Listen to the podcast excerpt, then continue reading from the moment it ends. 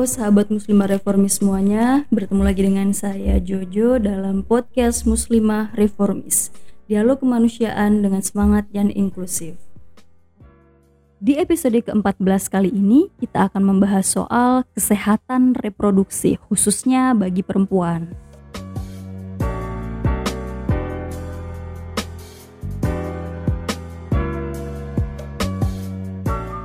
Nah sebelumnya kita sapa dulu nih Bunda Musda Mulianya. Assalamualaikum Bunda. Waalaikumsalam warahmatullahi wabarakatuh. Salam sejahtera untuk seluruh sahabat muslimah reformis. Ya salam sejahtera semuanya. Kali ini kita akan membahas soal kesehatan reproduksi. Uh, sebelumnya kita menengok ke sejarah terlebih dahulu ya. Jadi sejak dibahas dalam konferensi internasional tentang kependudukan dan pembangunan atau International Conference on Population and Development di Mesir pada tahun 94 atau 1994, kesehatan reproduksi nih mendapat perhatian khusus nih secara global. Nah, konferensi tersebut sepakat nih bahwa perubahan paradigma dalam pengelolaan masalah kependudukan dan pembangunan dari pendekatan pengendalian populasi dan penurunan fertilitas menjadi pendekatan yang fokus pada kesehatan reproduksi serta upaya pemenuhan hak-hak reproduksi. Apa sih kesehatan reproduksi ini? Menurut konferensi yang tadi saya jelaskan, kesehatan reproduksi adalah suatu keadaan sejahtera secara fisik, mental, dan sosial secara utuh gitu. Jadi tidak semata-mata bebas dari penyakit atau kecacatan dalam semua hal yang berkaitan dengan sistem reproduksi serta fungsi dan prosesnya. Dari pengertian itu, kita e, bisa mengambil kesimpulan bahwa setiap orang berhak mengatur jumlah keluarganya, termasuk mem memperoleh penjelasan ya yang lengkap tentang cara-cara kontrasepsi sehingga dapat memilih cara yang tepat dan disukai. Nah, perlu digarisbawahi di sini nih sahabat muslimah reformis bahwa hak untuk mendapatkan pelayanan kesehatan reproduksi uh, seperti pelayanan natal ya atau hal-hal yang bersangkutan dengan sebelum melahirkan.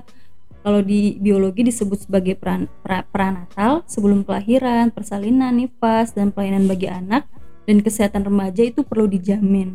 Nah, rendahnya pemenuhan hak-hak reproduksi akan memengaruhi tingginya angka kematian ibu atau AKI dan angka kematian bayi atau AKB. Nah, masalah kesehatan reproduksi perempuan termasuk perencanaan kehamilan dan persalinan yang aman secara medis juga harus jadi perhatian bersama nih, bukan cuma kaum perempuan.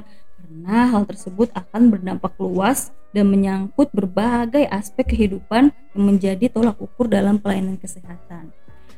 Seperti yang kita tahu bersama bahwa kesehatan reproduksi bukan soal uh, kehamilan semata gitu ya. Nah, aku ingin nanya nih ke Bunda Musda Sebenarnya Bun, seberapa penting sih pengetahuan tentang kesehatan reproduksi baik untuk perempuan ataupun laki-laki begitu Bun? Ya, terima kasih banyak Jojo. Hmm. Jadi uh, kali ini kita akan membahas tentang hak-hak um, ya dan kesehatan reproduksi karena dua uh, istilah ini nggak bisa dipisahkan. Kalau kita bicara tentang hak-hak reproduksi, kita juga bicara tentang kesehatan. Jadi di dalam pembicaraan uh, apa global tentang uh, isu ini itu selalu disambung jadi hak dan kesehatan reproduksi. Jadi sebelumnya saya ingin uh, menjelaskan kepada uh, apa kepada teman-teman muslim reformis bahwa uh, reproduksi itu adalah organ-organ yang terdapat dalam tubuh manusia baik pada laki maupun pada perempuan. Cuma pada diri perempuan organ-organ reproduksi itu agak lebih rumit. Nah, karena itu biasanya kalau kita bicara tentang hak dan kesehatan reproduksi itu selalu kita bicara tentang perempuan di Jojo. Mm-hmm. Meskipun sebetulnya laki-laki juga punya ya berkaitan dengan uh, apa organ-organ reproduksinya yang melahirkan sperma, yang melahirkan berbagai uh, apa namanya uh, uh, apa hal-hal lain yang berkaitan dengan uh, apa kelangsungan hidup manusia.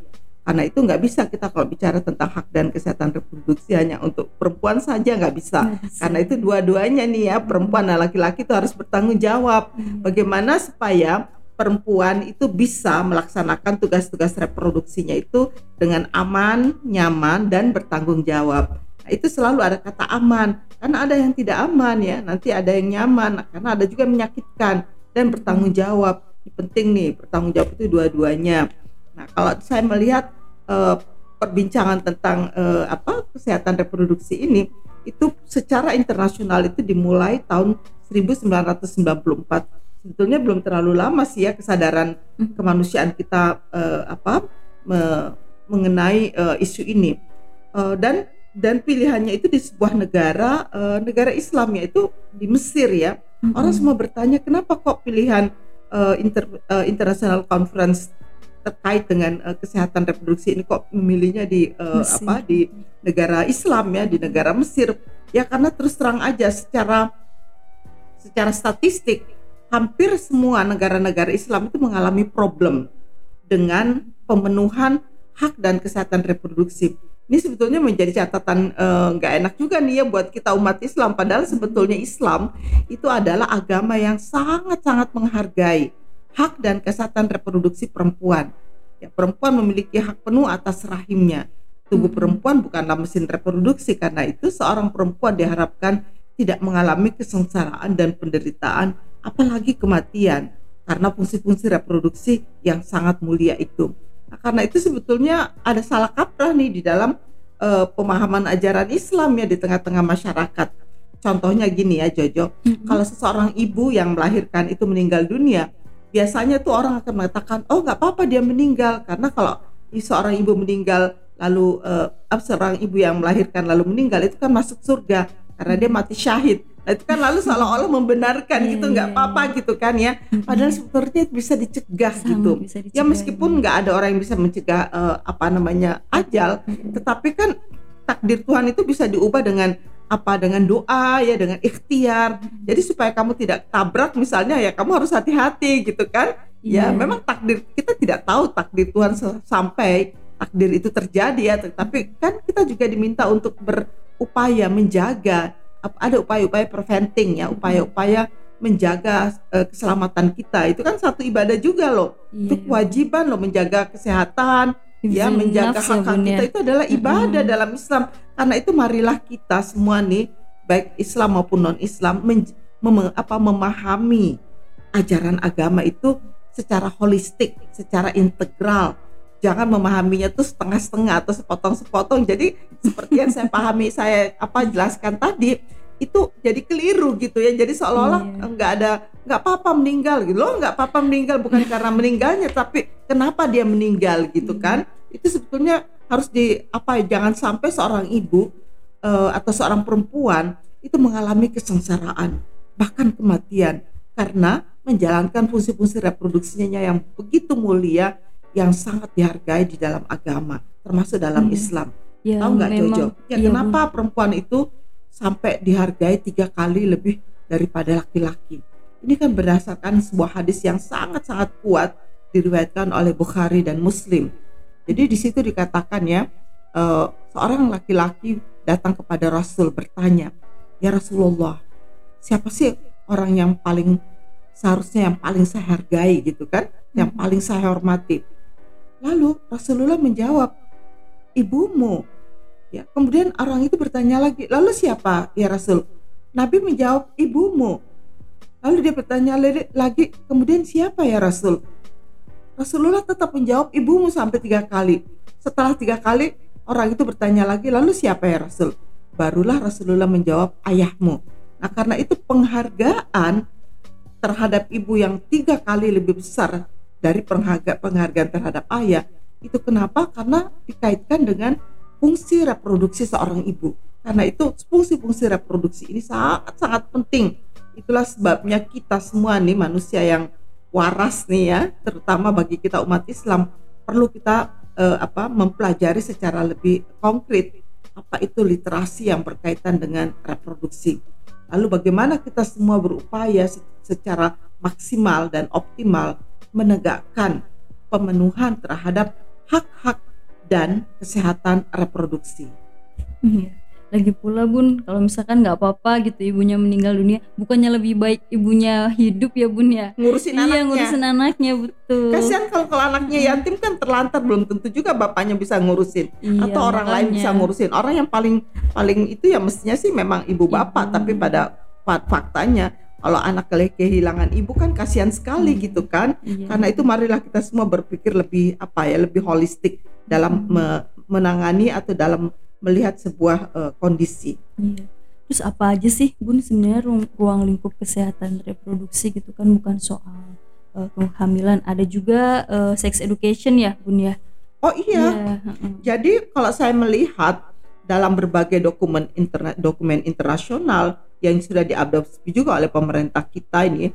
Jadi pemerintah kita juga hadir nih di uh, apa namanya di pertemuan di Kairo. Saya juga hadir waktu di waktu pertemuan di Kairo itu. Jadi saya melihat bahwa seluruh dunia ini mengalami problem yang sama ya terkait dengan pemenuhan hak dan kesehatan reproduksi.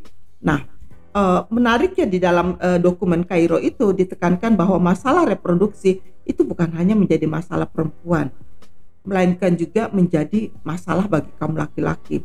Bahkan ya pemenuhan hak-hak kesehatan reproduksi ini itu menjadi uh, tugas negara dan masyarakat karena itu mestinya ada upaya-upaya pembelajaran atau upaya-upaya apa ya mengedukasi publik kita ya supaya mereka tuh ngerti gitu ya. Hmm. Nah karena itu kaum laki-laki sangat dituntut keterlibatannya secara aktif dan bertanggung jawab menjaga agar kehidupan reproduksi mereka atau para, para perempuan itu akan tetap berlangsung dalam keadaan sehat.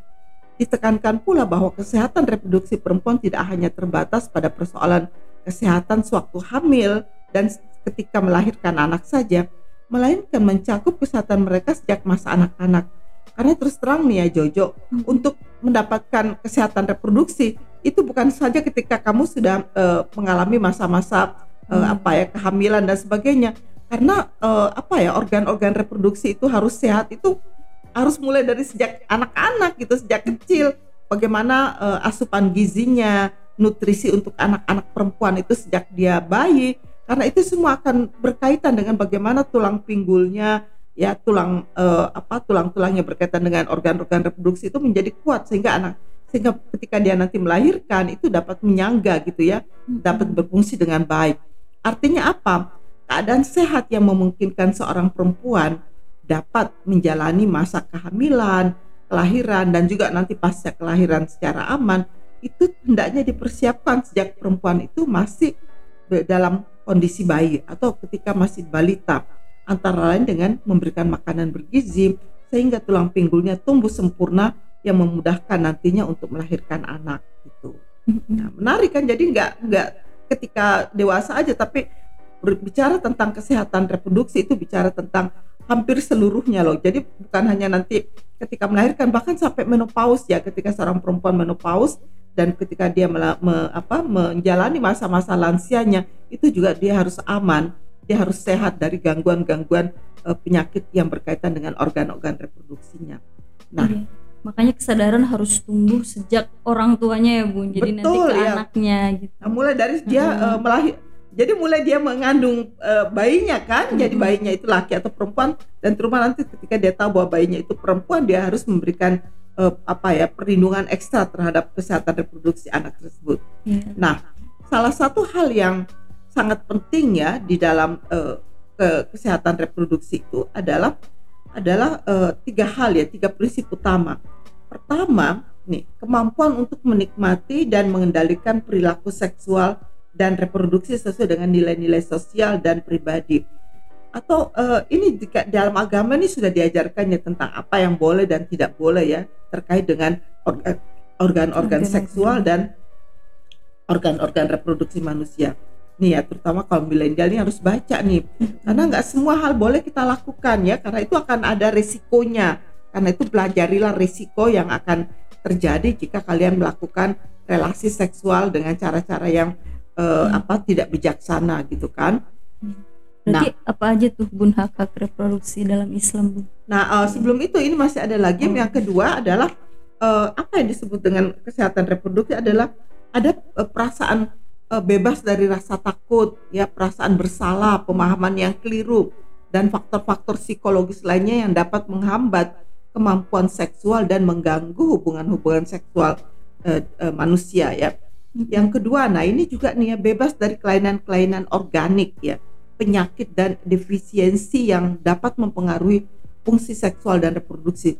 Ya karena organ-organ reproduksi manusia itu sangat rumit. Karena hmm. itu setiap kita nih laki dan perempuan penting kita mengetahui organ-organ reproduksi kita tuh paling tidak ya secara umum apa yang kita ketahui organ-organ reproduksi kita tentang apa.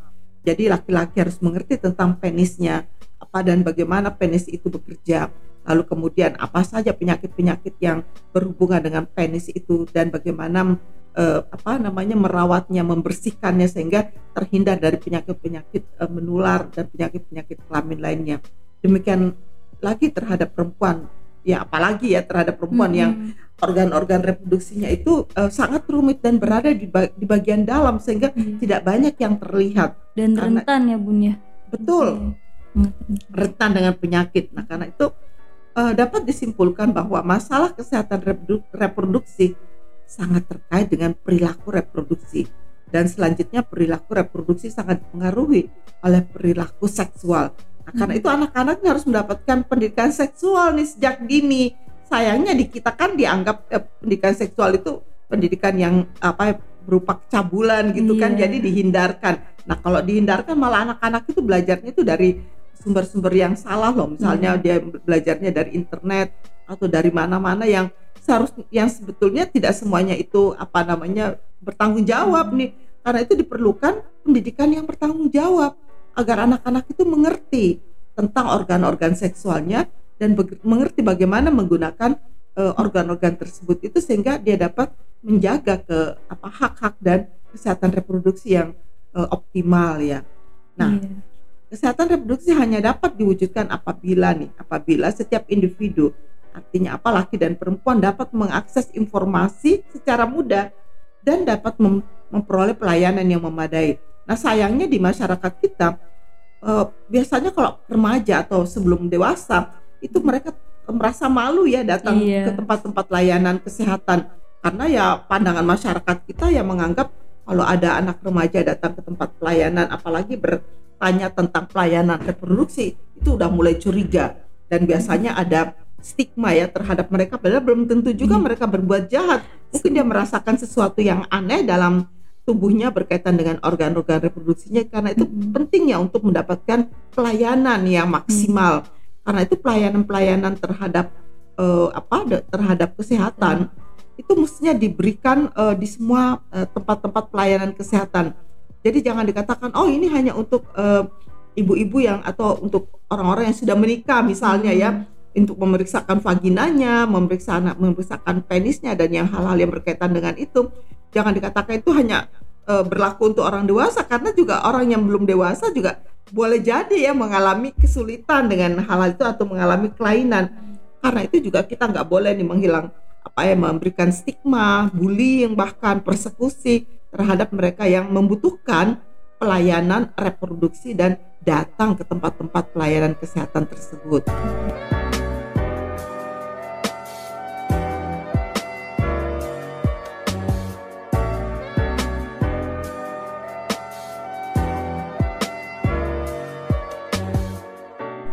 Masyarakat suzon dulu ya bukan hanya suzon itu loh jahat bullyingnya itu loh hmm, kemudian iya. memfitnah ya kan hmm. membuat hoax tentang itu jadi aduh kadang-kadang saya berpikir kapan ya masyarakat kita ini dewasa dan kapan ya masyarakat kita ini mengerti ya tentang pentingnya hak dan kesehatan reproduksi sehingga mereka memberikan bantuan bukannya hmm. memberikan stigma ya terhadap orang-orang atau terhadap uh, mereka yang belum dewasa, anak-anak maupun remaja untuk datang ya mendapatkan pelayanan di tempat-tempat uh, pelayanan kesehatan. kesehatan iya. Padahal Islam sendiri sudah sangat memperhatikan hak-hak reproduksi ya, Bun ya. Sangat. Hmm. Jadi misalnya ya di dalam uh, Al-Qur'an itu ada satu ayat ya dalam surah An-Nur ya ayat 30 dan 31 Auzubillahi minasyaitonirrajim kullil mu'minin yaghuddu min absarihim wa yahfazu furujahum. Zalik azka lahum. Innallaha khabirum bima yasnaun. Wa kullil mu'minat yaghdudna min absarihinna wa yahfazna furujahunna. Menarik kan? Jadi katakanlah kepada laki-laki beriman hendaklah mereka menahan pandangannya dan menjaga ya alat-alat kelaminnya atau organ-organ reproduksinya jadi laki-laki dulu nih yang disuruh jaga nih ya. Kemudian yang demikian itu lebih suci bagi mereka. Barulah kemudian ya dikatakan sesungguhnya Allah Maha mengetahui apa yang diperbuat oleh mereka. Lalu katakanlah kepada perempuan-perempuan yang beriman, hendaklah mereka menahan pandangannya dan juga menjaga ya organ-organ reproduksinya. Artinya apa ya? Jangan gunakan sembarangan kira-kira kayak gitu kan menarik nih ceritanya di dalam Al-Qur'an. Bagaimana Allah itu memberikan warning, memberikan peringatan yang kuat ya kepada para mukmin. Ini yang diberikan peringatan ini kepada para mukmin orang Jadi gimana yang bukan mukmin? Yang bukan mukmin nggak usah diberi peringatan karena pasti dia juga nggak percaya ya enggak. Jadi yang diberikan uh, apa peringatan itu hanya kepada orang-orang yang percaya. Orang-orang percaya itulah yang disebut dengan mukmin laki-laki disebut mukminin ya kalau banyak kalau perempuan itu disebut mukminat nah dua-duanya yang pertama itu jaga pandangan matamu dan kemudian jaga organ-organ seksualmu sehingga nggak terjadi hal-hal yang uh, apa menakutkan atau hal-hal yang menyengsarakan di kemudian hari. Ingat ya Al-Quran itu datang dengan konsep preventing. Jadi preventif ya jadi memberikan uh, pencegahan. Jadi uh, Islam lebih banyak cegah ya pencegahan itu penting itulah pentingnya dalam uh, apa dalam kehidupan sehari-hari ini pencegahan itu harus diwujudkan dalam bentuk education, memberikan pendidikan yang optimal, yang menyeluruh dan dan apa uh, uh, apa dan uh, holistik ya terhadap anak-anak kita. Terus apa aja sih Bun uh, ruang lingkup hak-hak reproduksi dalam Islam? Um, hmm. Itu menyangkut uh, banyak hal ya karena kalau dalam Islam itu bicara tentang uh, bagaimana uh, perjodohan atau kawin mm -hmm. perkawinan ya karena mm -hmm. dalam Islam kesehatan reproduksi berkaitan dengan perkawinan gitu ya kalau menikah nah sebaiknya itu menikah tuh sebelumnya tuh harus ada me, apa ya uh, memeriksakan kesehatan iya. sehingga tidak saling menuduh oh kamu iya. nularin saya penyakit ini penyakit itu gitu kan jadi supaya tidak ada saling menuduh saling memfitnah sebaiknya ya memang uh, sebelum menikah itu memeriksakan kesehatan hmm. secara lengkap sehingga mengerti kalaupun kamu tahu bahwa pasangan kamu itu uh, apa ya menderita hmm. sebuah penyakit atau mengidap penyakit kelamin atau penyakit yang berkaitan dengan uh, alat-alat reproduksi kalian ya kalau memang kalian sudah saling mencintai dan apa ya silakan aja ya diteruskan yeah. tidak ada masalah sih tetapi yang penting ada kesepahaman ada saling pengetahuan sehingga tidak menimbulkan hal-hal yang uh, tidak diinginkan ya. Jadi kan konfliknya nanti. Iya, jadi kan sebaiknya kita kan saling mengenal pasangan kita dari awal. Hmm. Kita mengenal kesehatannya seperti apa, kita mengenal organ-organ reproduksinya seperti apa. Jadi luar biasa loh yang namanya Islam itu mengajarkan. Jadi gunanya peminangan itu peminangan itu bukan hanya sekedar uh, proloh dari sebuah perkawinan tapi dari situ uh, mungkin kalau di sini namanya itu pacaran ya. Hmm. Jadi pacaran itu gunanya apa untuk saling mengenal ya lebih dekat kamu kondisi kesehatannya seperti apa? Bagaimana apa kamu mengidap penyakit penyakit kelamin atau apa nah supaya kita nggak menyesal kan di kemudian yeah. hari. Kalau kita sudah tahu itu dan kemudian kita tetap saling mencintai punya komitmen yang kuat it's okay, it's okay. ya. Itu namanya itu namanya sebuah apa ya sebuah uh, prinsip ya kalau katakan apa pun yang terjadi. Ya kalau sepanjang kamu sudah sadar tentang itu ya sudah tahu risiko-risiko. Saya menemukan ya beberapa pasangan udah tahu loh kalau calon pasangannya itu uh, apa ya mengidap HIV AIDS ya. Tapi ya karena dia mengatakan ya apa pun yang terjadi saya sudah siap ya untuk hidup bersama kamu. It's okay. Mm-hmm. ya nggak masalah. Kekuatan nah, cinta ya nah itulah. Tetapi kamu uh, harus mengambil itu dengan penuh resiko iya, karena betul. itu akan menularkan mm-hmm. nah bagaimana caranya kamu mengerti bahwa bagaimana itu harus itu menular dan kamu harus waspada gitu ya karena kan kamu pasti juga tidak akan mati konyol ya enggak iya. tetapi kalau itu sudah kamu pertimbangkan masak-masak buat saya sih oke okay. saya menemukan beberapa pasangan dan setelah menikah mereka ternyata tidak menularkan itu dan hebat loh bisa gitu ada cara yang mereka lakukan dan ketika melahirkan anaknya juga eh, negatif ya luar biasa ya saya betul-betul me, apa yang mengapresiasi pasangan-pasangan yang mampu ya menghadapi segala macam kondisi yang terkait dengan uh, kesehatan reproduksi ini. Iya uh, karena penting banget tuh bun ya hak hak reproduksi apalagi dalam Islam ternyata mendapat perhatian yang lebih.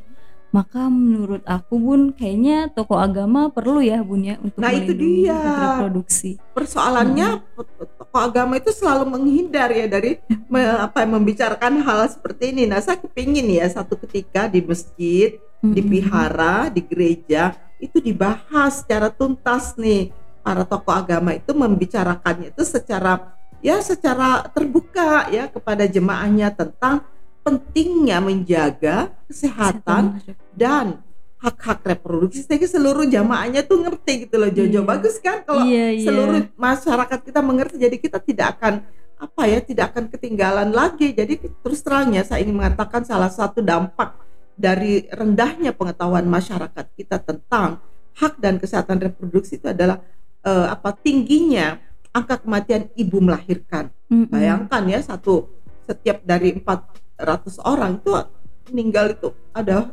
apa namanya tinggi sekali ya sekitar 351 bahkan mungkin sekarang hampir 400 ya dari 100 ribu kelahiran hidup.